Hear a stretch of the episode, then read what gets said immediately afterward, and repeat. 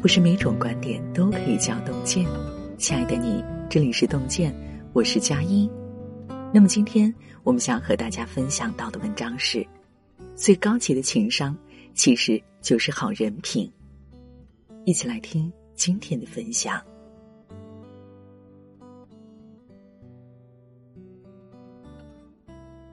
微博上有一个话题：真正高情商的人是什么样的呢？有人回答说。那些相处起来能让你觉得舒服的人，未见得一定是有过人的智慧，但心底一定是柔软和善的，实诚率真，并且懂得尊重他人。最终极的高情商，其实就是好人品。细想，确实如此。有这样一个说法：一个人从表到里，可以分为五个层次：外貌、能力、脾气、品格。行性，对应的品质就是颜值、才华、性格、人品、慈悲。欣赏一个人，始于颜值，近于才华，合于性格，久于善良，忠于人品。作家艾小羊在参加活动时，认识了一个乐队的女生，身材出挑。活动结束，在合影环节，女生特意弯了弯腿。并告诉摄影师说：“拍上半身。”照片出来后，艾小羊发现照片里的女生一点都不出挑，既没有挡住身后人的镜头，也照顾到了同排人的身高。这个小小的细节让艾小羊心里一阵感动，记住了这个女生。后来，艾小羊做新书活动，为了暖场，主办方邀请了女生所在的乐队捧场，结果。乐队并没有唱歌，只是简单讲了几句话，跟读者互动。事后，艾小羊才得知，原来是女生特意叮嘱乐队主唱不要唱歌了，因为唱歌会抢了小羊的风头。我特别喜欢这样一句话：如果我们只会站在自己的角度看问题，那么我们永远不知道别人在想什么。有一种好人品，叫替别人考虑。懂得把别人放在心上，他们心里装着温柔和善意，让人时刻感受到被照顾。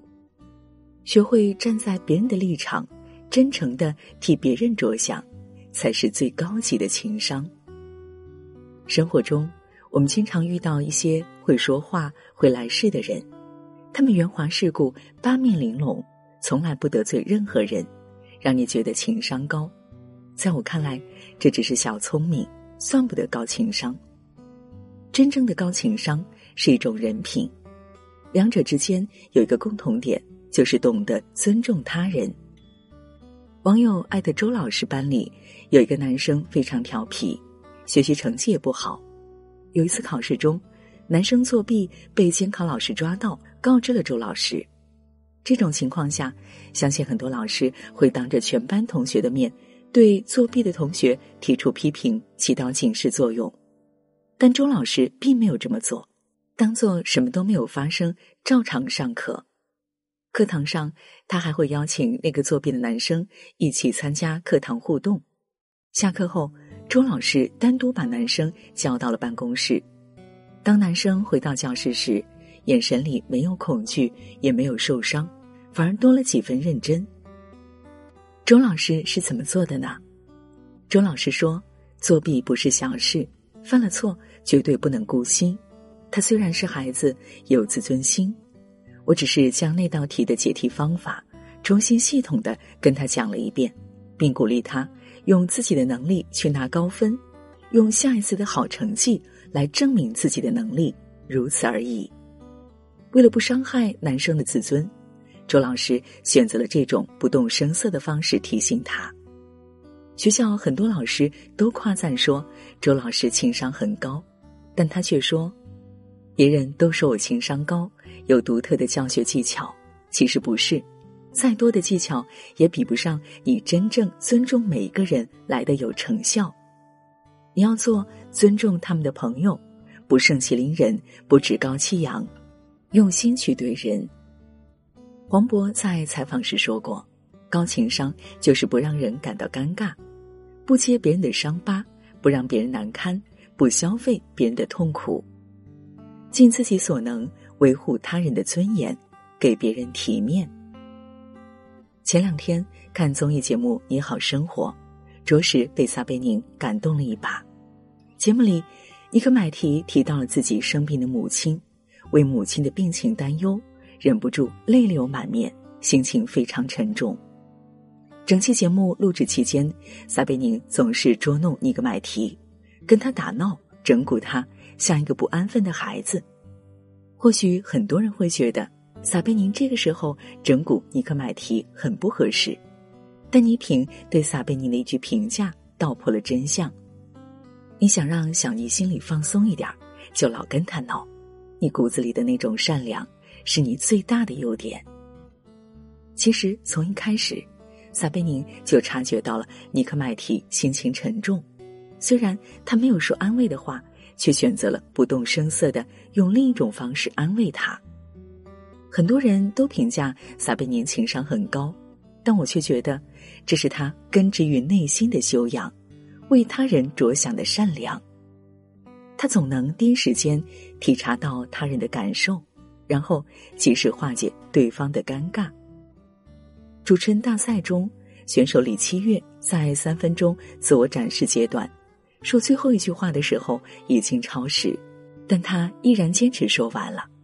讲完，脸上略带尴尬的说：“超时了，抱歉。”撒贝宁上台后接话说：“谢谢七月，人心天地的故事可能三分钟太苛刻了。”短短一句话，巧妙的化解了李七月的尴尬，让他整个人放松了下来。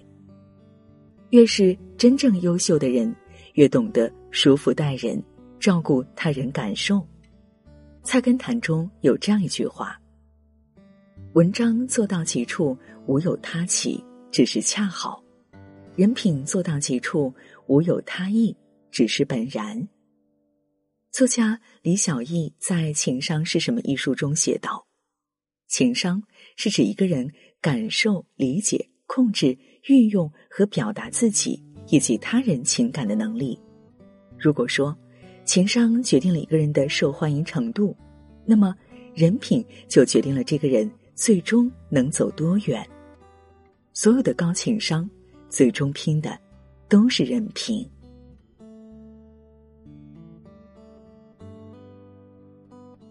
今天给您分享的文章就到这里了，感谢大家的守候。如果您喜欢洞见的文章，请在文末点一个再看，我们相约明天，让洞见的声音伴随着您的每一个夜晚。